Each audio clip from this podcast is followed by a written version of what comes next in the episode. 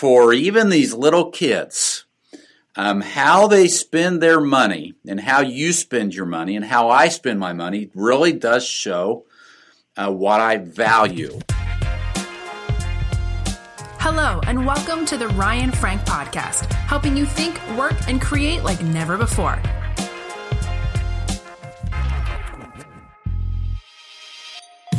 Why is it important to teach kids about money? When it comes to money, it can be a sensitive thing, but boy, it is important. Um, Matthew 6:21, Jesus said, "Where your treasure is, there your heart will be also."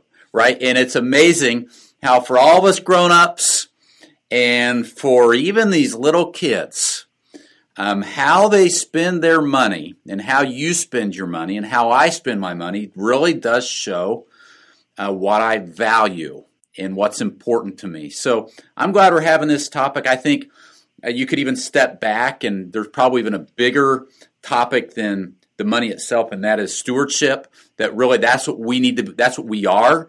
Uh, we are to be stewards, good stewards.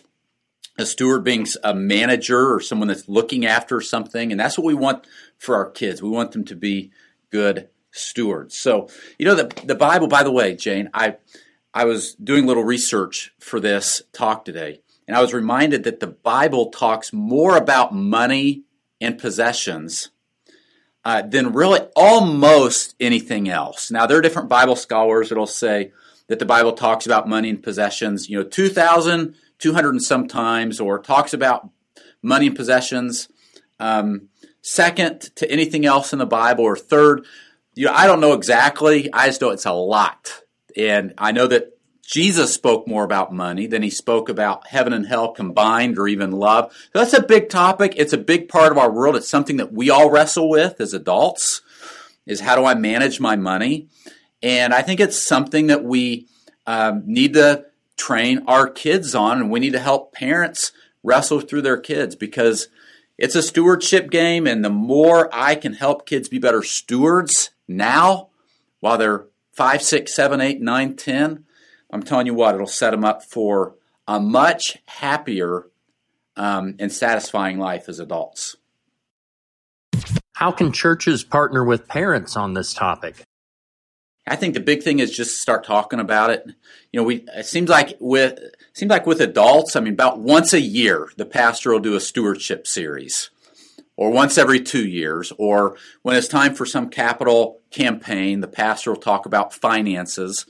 Uh, there may be a special Bible study that happens, you know, once a year on Saturdays uh, with Dave Ramsey or some some special financial course. But it seems like with parents and kids in a church setting, it's not talked about a lot. So I would just start talking about it and don't overthink it.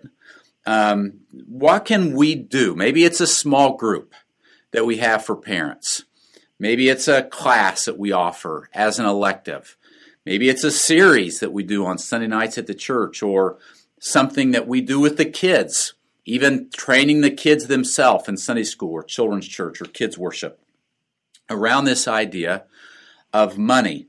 And I would be careful as parents, be careful as pastors, as ministry leaders don't just teach it as, as negative. I hear that a lot from pastors, and a lot of times in church when money is preached on, it's preached on as a negative thing. Um, and just like anything else in life, the internet or the computer or the phone or whatever, I mean, anything can be negative. It can also be very, very positive. So uh, we can teach kids that they can do a lot with their money even the little bit of money they have. They don't have to spend it all on shoes, and they don't have to spend it all on sweets, and they don't have to spend it all on soap. They don't have to spend it all on this stuff that kids get into. Uh, all you know, all this, all the, this fun stuff, and these games, and these gadgets, and these gizmos. Um, they can do some of that, but they can actually use their money to further the kingdom. They can use their money to uh, further their life later down the road if they'll learn to save a little bit, even as kids. So I would start by don't overthink it. Don't overthink it. What what's something small we can do in the next six months to help these parents? And maybe it's a pizza party where we're going to teach. Maybe it's a Bible study. Maybe it's a series we do with the kids. But just do something and be intentional about it is a great place to start.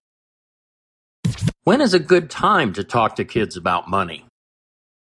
Yeah, you know, I think it's relevant 24 7 because we live in this culture where, I mean, kids turn on TV, they, they go on YouTube, and there's pre roll videos going before their YouTube video starts, and they're just uh, inundated with the gimmies, gimmies, gimmies. I want this, I want this, I want this.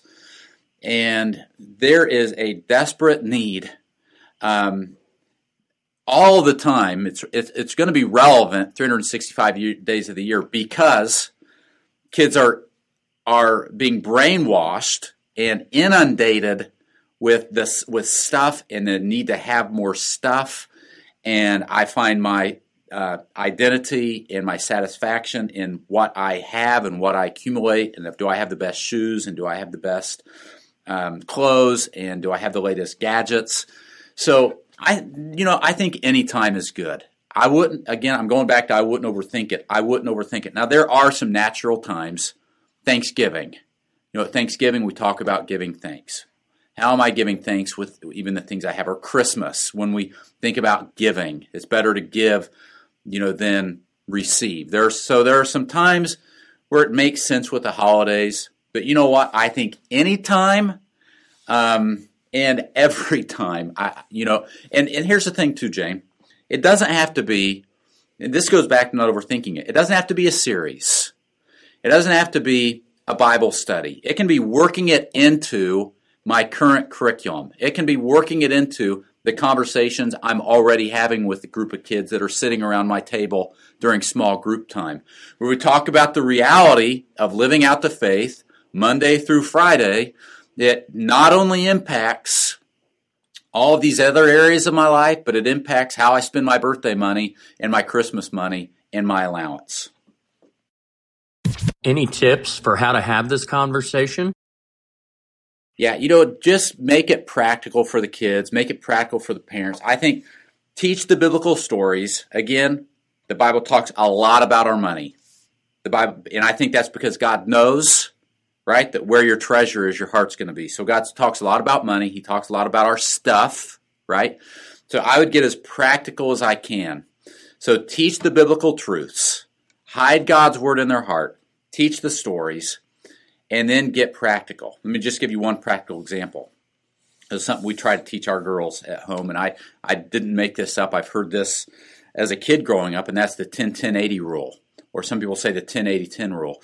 And that is, hey, if I get $10 for my birthday, I'm going to use 10% of that and I'm going to give it to the Lord's work, to the church. I'm going to, or tithe it, whatever terminology you want to use, 10% of it. I'm going to save 10% of it. And then I'm going to spend 80% on myself.